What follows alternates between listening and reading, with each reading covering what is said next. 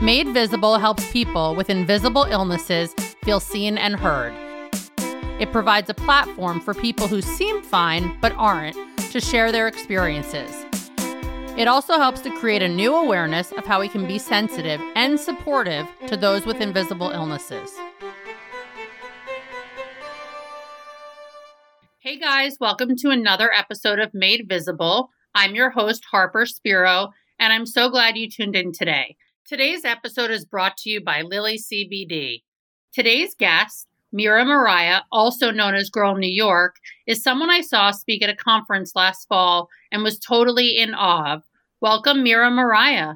Hi, thank you so much for having me. So happy to have you here. As I said to you before we started recording, I saw you at Chronicon last fall and was just totally floored by every word coming out of your mouth and your story and said, okay, I got to get this person on the podcast. So I'm so honored to have you here today.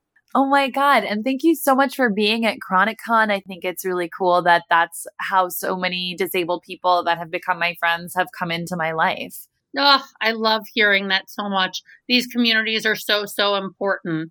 So let's start off. Can you tell us a little bit about who you are, where you're from, and what you do?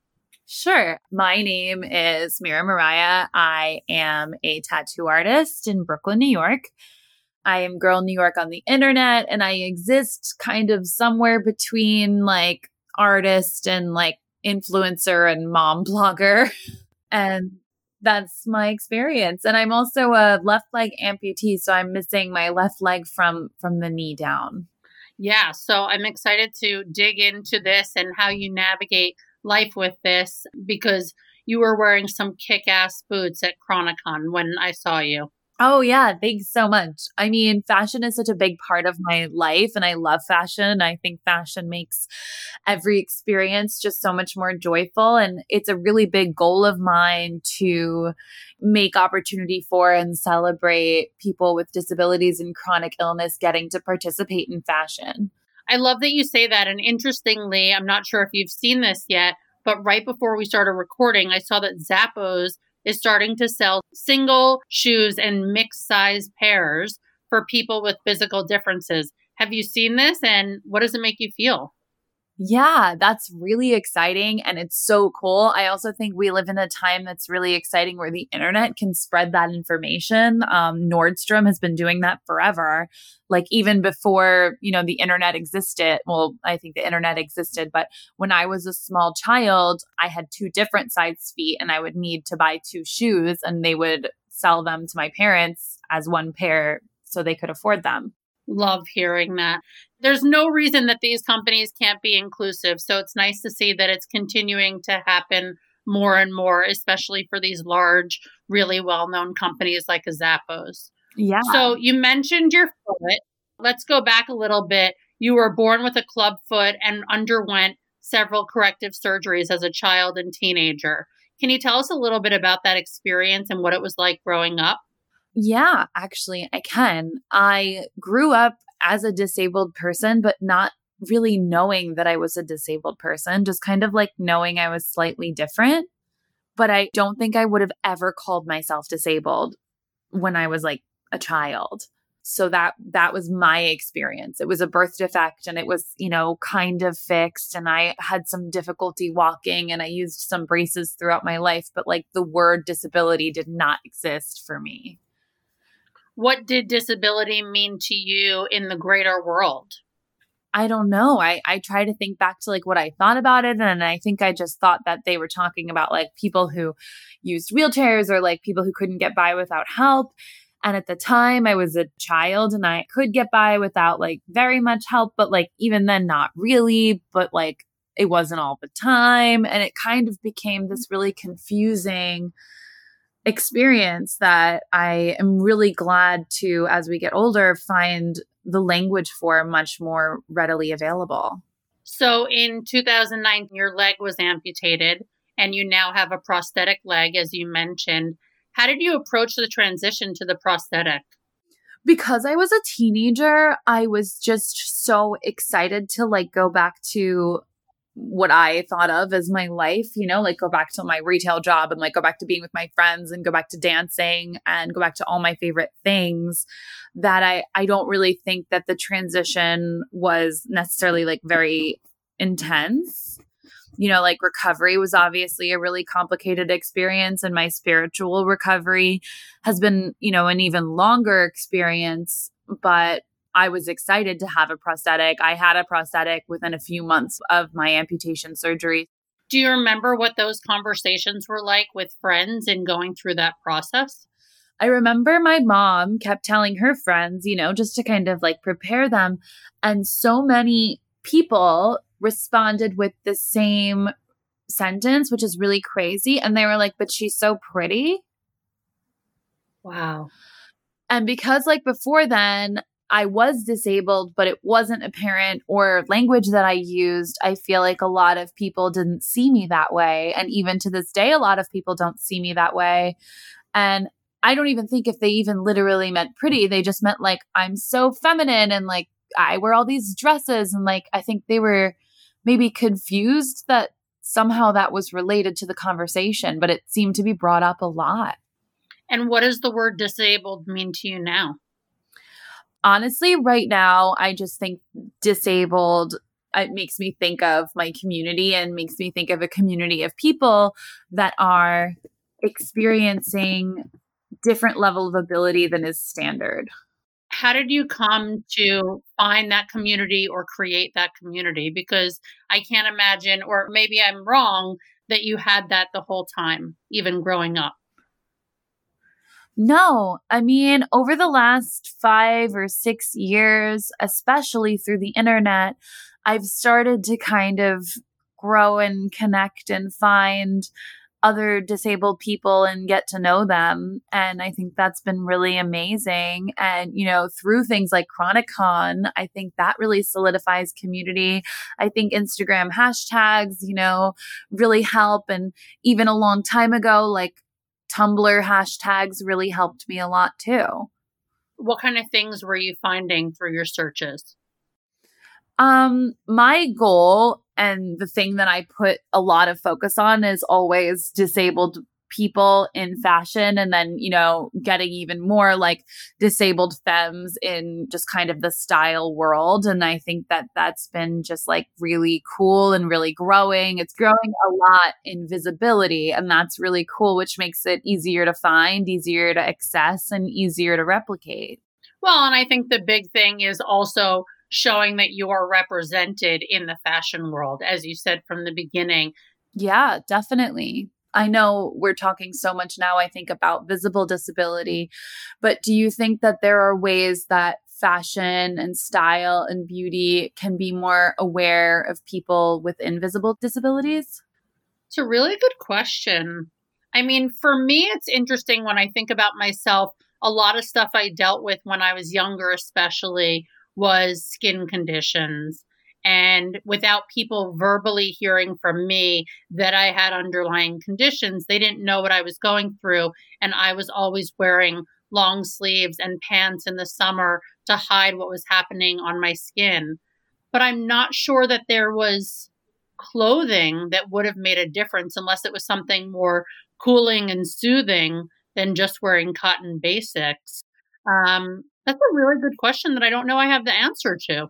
That's okay. I was just curious about your thoughts. And also, like, as someone who wants to someday make clothes, I really want to consider as many people's experiences as possible. Yeah, absolutely. I'd love to hear from listeners their thoughts on that. So, definitely, if you're listening to this and have some ideas on the fashion space as it relates to your invisible illness or invisible illnesses that you experience, I'd love to hear more and I can certainly share it with you it's not something I've really thought about. So, really got me thinking now. And I'm going to think about this further. and this is my chronic illness with this stupid cough. So, give me a second. Take your time. So, has your relationship to your prosthetic changed over time, physically or emotionally? Is it something that you've learned to embrace, that you enjoy? What is that like? Yeah. I mean, I think that my relationship to my prosthetic changes in two ways. Like there's a grand scale where my relationship to my prosthetic is almost always going, I think, in a direction of love and acceptance. And then there's like a smaller day to day scale where my relationship with my prosthetic is kind of, you know, floating a bit more. And like there's days I want to throw it across the room, and there's days I am grateful for it. Yeah, I'm sure that's true. And I feel like that's the way with chronic illness and invisible illness that some people are grateful for it. We had a guest on the show a while back who had bipolar disorder. It was episode number eight with Mac Glazer was talking about how his bipolar disorder was his superhero and how he looked at it in such a positive way. And then that there are days like all of us that are just like extremely over going through what we're going through, which I imagine is similar to you. Um, you mentioned to me previously that you have a lot of pain from nerve damage. Can you talk a bit about what that is and how you manage it on a day to day basis? Sure. A lot of amputees deal with like phantom pain, which is something I also deal with, which would be like pain in what's non existent in your limb eh, after limb loss. And then there's also the nerves that you have in your body. Like once they've been cut, they can be aggravated. For example, a few years ago, I had to have my sciatic nerve cut back because I lost my leg when I was still growing, and then my sciatic nerve continued to grow. And that was really painful and made walking difficult. It made resting difficult. It made wearing my prosthetic difficult. And that's, you know, something that can uh, kind of flare up. And it can be really frustrating because I feel like it always flares up like in the wrong moment. And I bet a lot of other disabled people feel that way where you're almost like hoping for it. Like if you can get me till Saturday on Sunday, you can do it, you know? I do. And honestly, it's something that I majorly relate to because I was the kid who every time I had a birthday party, I was always sick as a kid. And it was all the, you know, just anxiety and anticipation leading up to the birthday party and the excitement led to physical flare ups. So I definitely relate to that. And it's so not fun how the timing of things work like that. Yeah, definitely. So I think living my life like spontaneously has really helped me with that and like knowing that I can have fun at any moment. Tell me more about what that means. Like, I am a very spontaneous person and, and I live in New York and I love parties. And it's like, you know, disabled people deserve glamour and luxury and fun. So I like those things. I like champagne, I like dancing. So rather than like have a big event that I'm really looking forward to, even though, like, of course, that does happen. I try and like just take advantage. Like, okay, I'm like feeling really healthy today. I can get a babysitter last minute. I'm actually going to go dancing tonight. I love that. Yeah, I think it is about celebrating like the small moments in life. It doesn't have to be huge celebrations and that you can still enjoy yourself.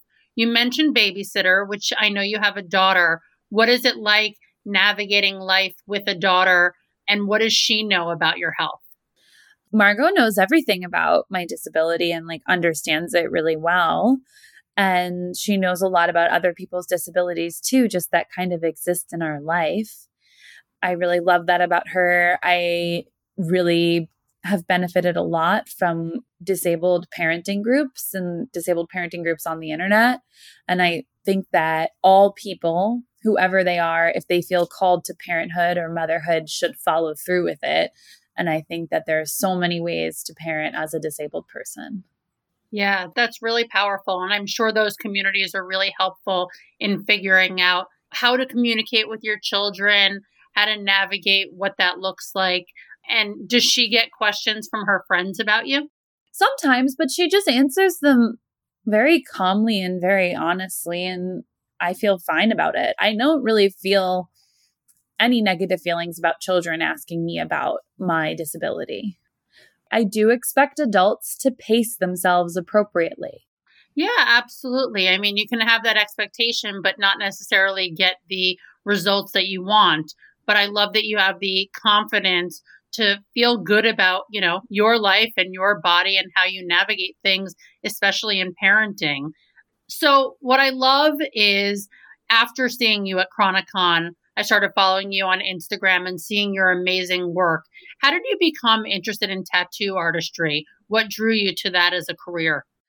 I think tattooing reminds me a lot of fashion because it's something you wear and it's kind of this like very small moment in time that gets locked into like your spirit and your personality. And, you know, I think tattoos look cool and I think it's really rock and roll. And then just to keep on theme, I think that disabled people are inherently really rock and roll. And then we get left out of the conversation. And that's really frustrating because you have to be really rock and roll and innovative and creative and kind of strange to like be disabled. Incredible. So, how and when did you decide to start sharing about your disability, especially through social media? I've kind of always just talked about it. And then the language that I've had to talk about it has developed. Like, you know, it started out where I would just be like, oh, yeah, by the way, I have one leg. And then it kind of became like, I have one leg, and here's what you need to know about the people in your life that, you know, might have a disability you can see. And I also talk a lot about a disability you can't see because I think I fall into an interesting category where I am physically disabled. And then because people have been given these ideas about amputees, maybe they feel like that's not a real disability or like that it's not physically uncomfortable. I feel like people started seeing all these like amputees running marathons and then assumed that, like, okay, well, that's nothing then. Support for this podcast and the following message comes from Lily CBD Lily CBD is organically grown and an everyday essential to help you feel alive.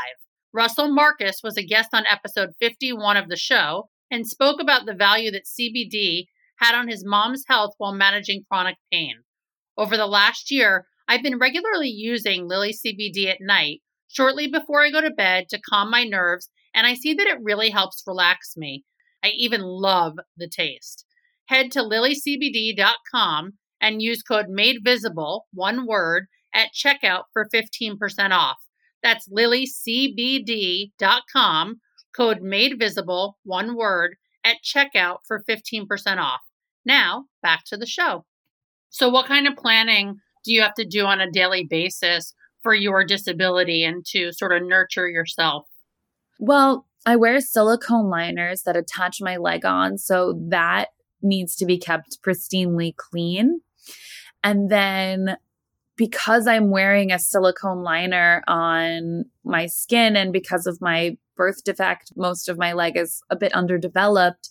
I have to be quite rigorous about my skincare routine for my leg just to make sure that, you know, sometimes the silicone liner, if I get too hot for too long, like peels off a bit more skin than it should or builds up calluses that could cause problems with prosthetic fit later on and things like that. So I have to be really rigorous there. And because of that, I became really interested in skin. And then I started just doing it as this luxury where, like, I do this to my leg, I do this to my face, I do this to my body. And it's like for luxury and not for necessity because necessity I find boring. I am totally with you there. What are some of your favorite products? I really love Dove foam body wash. I think it's just absolutely the best. And I discovered it through another amputee on his Instagram. He was a football player who was in an accident and he was using it on his residual limb and it looks so soft and fluffy. And since I have so much nerve damage, it just seemed like it was going to feel so nice. And it, it really does. It's amazing. That's so special that like you realize that it's not just about doing this thing for your leg, but it's also things that can be done for other parts of your body and you can nurture yourself and take care of yourself and it's not just this like oh thing that you have to do every night or every day. Yeah, that's what I'm trying to do. Are there things in your life other than your skincare routine that you do on a daily basis? Do you practice yoga? Do you eat a certain way? Like healthy habits, I'd say. Oh, for sure. I mean, I really love walking and my leg will do a lot better if I'm not just like sitting down for hours at a time. So, you know, I try to like kind of stand up and even like walk around my house. Um, I like enjoy exercising. I enjoy dancing. I dance with my daughter every day. And I think that moving my body is a big part of my experience and like helping with my pain, but also like resting and then finding a balance. And balance is so exhausting. so true. Like, I definitely could and should eat healthier, but I've just been enjoying food kind of however my body asks for it because I I had some trouble a while back and I think this is just what's best for my mental health. Yeah, I mean, mental health is a really good point in bringing up of what do you do in order to take care of your mental health. I think especially during a time right now where so many of us are still at home in quarantine, how do you make sure that you take care of your emotional well-being?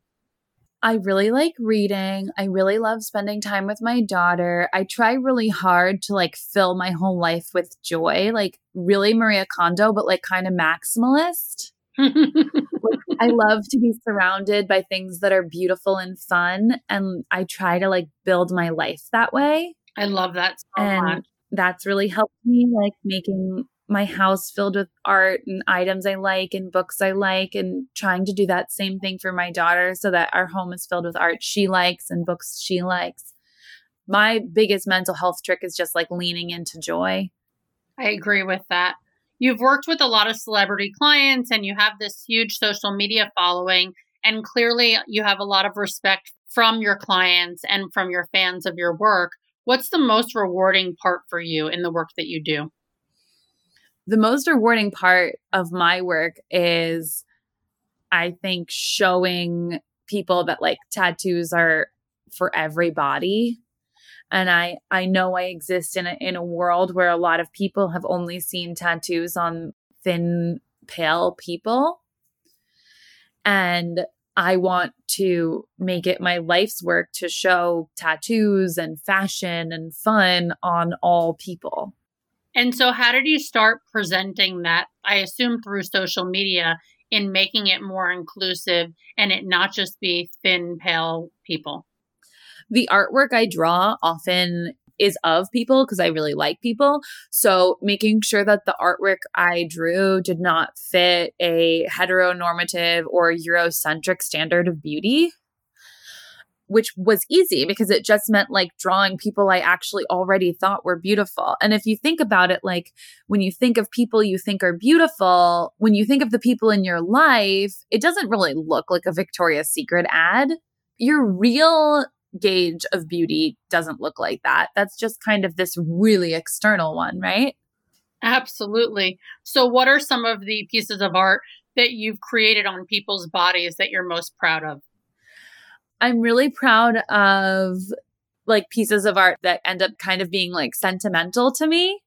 So getting to tattoo a family portrait on Rachel Cargle was such an honor and such a big deal and so much fun. And I know so many people of color really struggle to find where they're going to fit in with tattoos or what tattoos are going to look like on them. So I think that kind of representation is always so important to me. And also to be able to connect with someone I look up to so much and think is so eloquent and smart and driven was really amazing but because I'm sentimental, like also the work on my sister and my brother, I think I hold really close to me as well. Yeah, of course. Family is huge. What was the first tattoo that you got? The first tattoo I ever got was a needle and thread on my ribs in St. Mark Street. And do you have tattoos? I don't that's okay. It's not for everyone. It's a strange choice. It's funny because I really, you know, I look at certain ones and I'm like, wow, that's so beautiful. And as you know, you reference yours is really art, and I really see it that way. For me, it's just not for me, but I totally respect people that have it and do it obviously. Yeah, thank you so much. But I was just curious if you had had a tattoo or maybe even if you'd ever like been with someone while they got a tattoo. Like have you ever been in a tattoo shop? I've been in a tattoo shop because I got my belly button pierced on West 4th Street when I was 16 and they did it crooked, which was really lovely. But I've never been with anyone, not that I can think of, who got tattoos, but I certainly have plenty of friends with tattoos, some who majorly regret them and others who love them. But it's interesting to just sort of think about the process that people go through in figuring out how they decide what they get. I have a friend who has like 20 tattoos all over her body. And sometimes it's just like a spur of the moment. I want something. And other times it's a year in the making. So it's so cool to think about, you know, that process that people go through in making those decisions. Yeah. How do you help people navigate that? I really don't guide people through that anymore now that I am where I am in my career. And I'm actually really grateful for that because I was never very good at that. So if someone's getting a tattoo with me, the what, how big, where on your body, that's all been worked out long before we're ever going to be in a room together. Got it. And so, what about people who have disabilities and coming to you? Do you feel like you're the representative in the community for that? No, I I don't actually. I think a lot of people have all different levels of ability in all different jobs and I also think you know, you don't need to talk about your disability on the internet if you don't want to and you don't need to involve it to be I think like a member of the community and someone who can be more thoughtful and more things like that. But when people come to me whoever they are, you know, I kind of check in with what their abilities are just to make sure that I can accommodate them. Like, you know, do you need me to come to your house because you are homebound? That's okay too. We can do that. Or do you need to like research every ingredient in the ink I'm going to use because you're hypersensitive and you want to check that with your doctor? Like, that's okay with me too. Like, you know, we can figure that out together. And I think because of the way I am booking people, we're kind of making individual plans for individual people. I love that so much that it's not like some mass produced thing and really recognizing the person as an individual because I don't think in an industry like this that's really common. It's sort of like a factory somewhat in some tattoo parlors, you know, where it's just like come in, get this tattoo and leave. It sounds like that process and the thought and time that goes into it and obviously the creativity is so much a part of what it is that you do and why you do what you do. You worded it so much better than I ever could, but that is why I'm doing this and why I I love doing it. And I actually really feel that I'm trying to do that about parenting as well, where I'm kind of just taking her in and me in as individuals and then going forward at our own pace and on our own scale. I love that. What does she think about tattoos?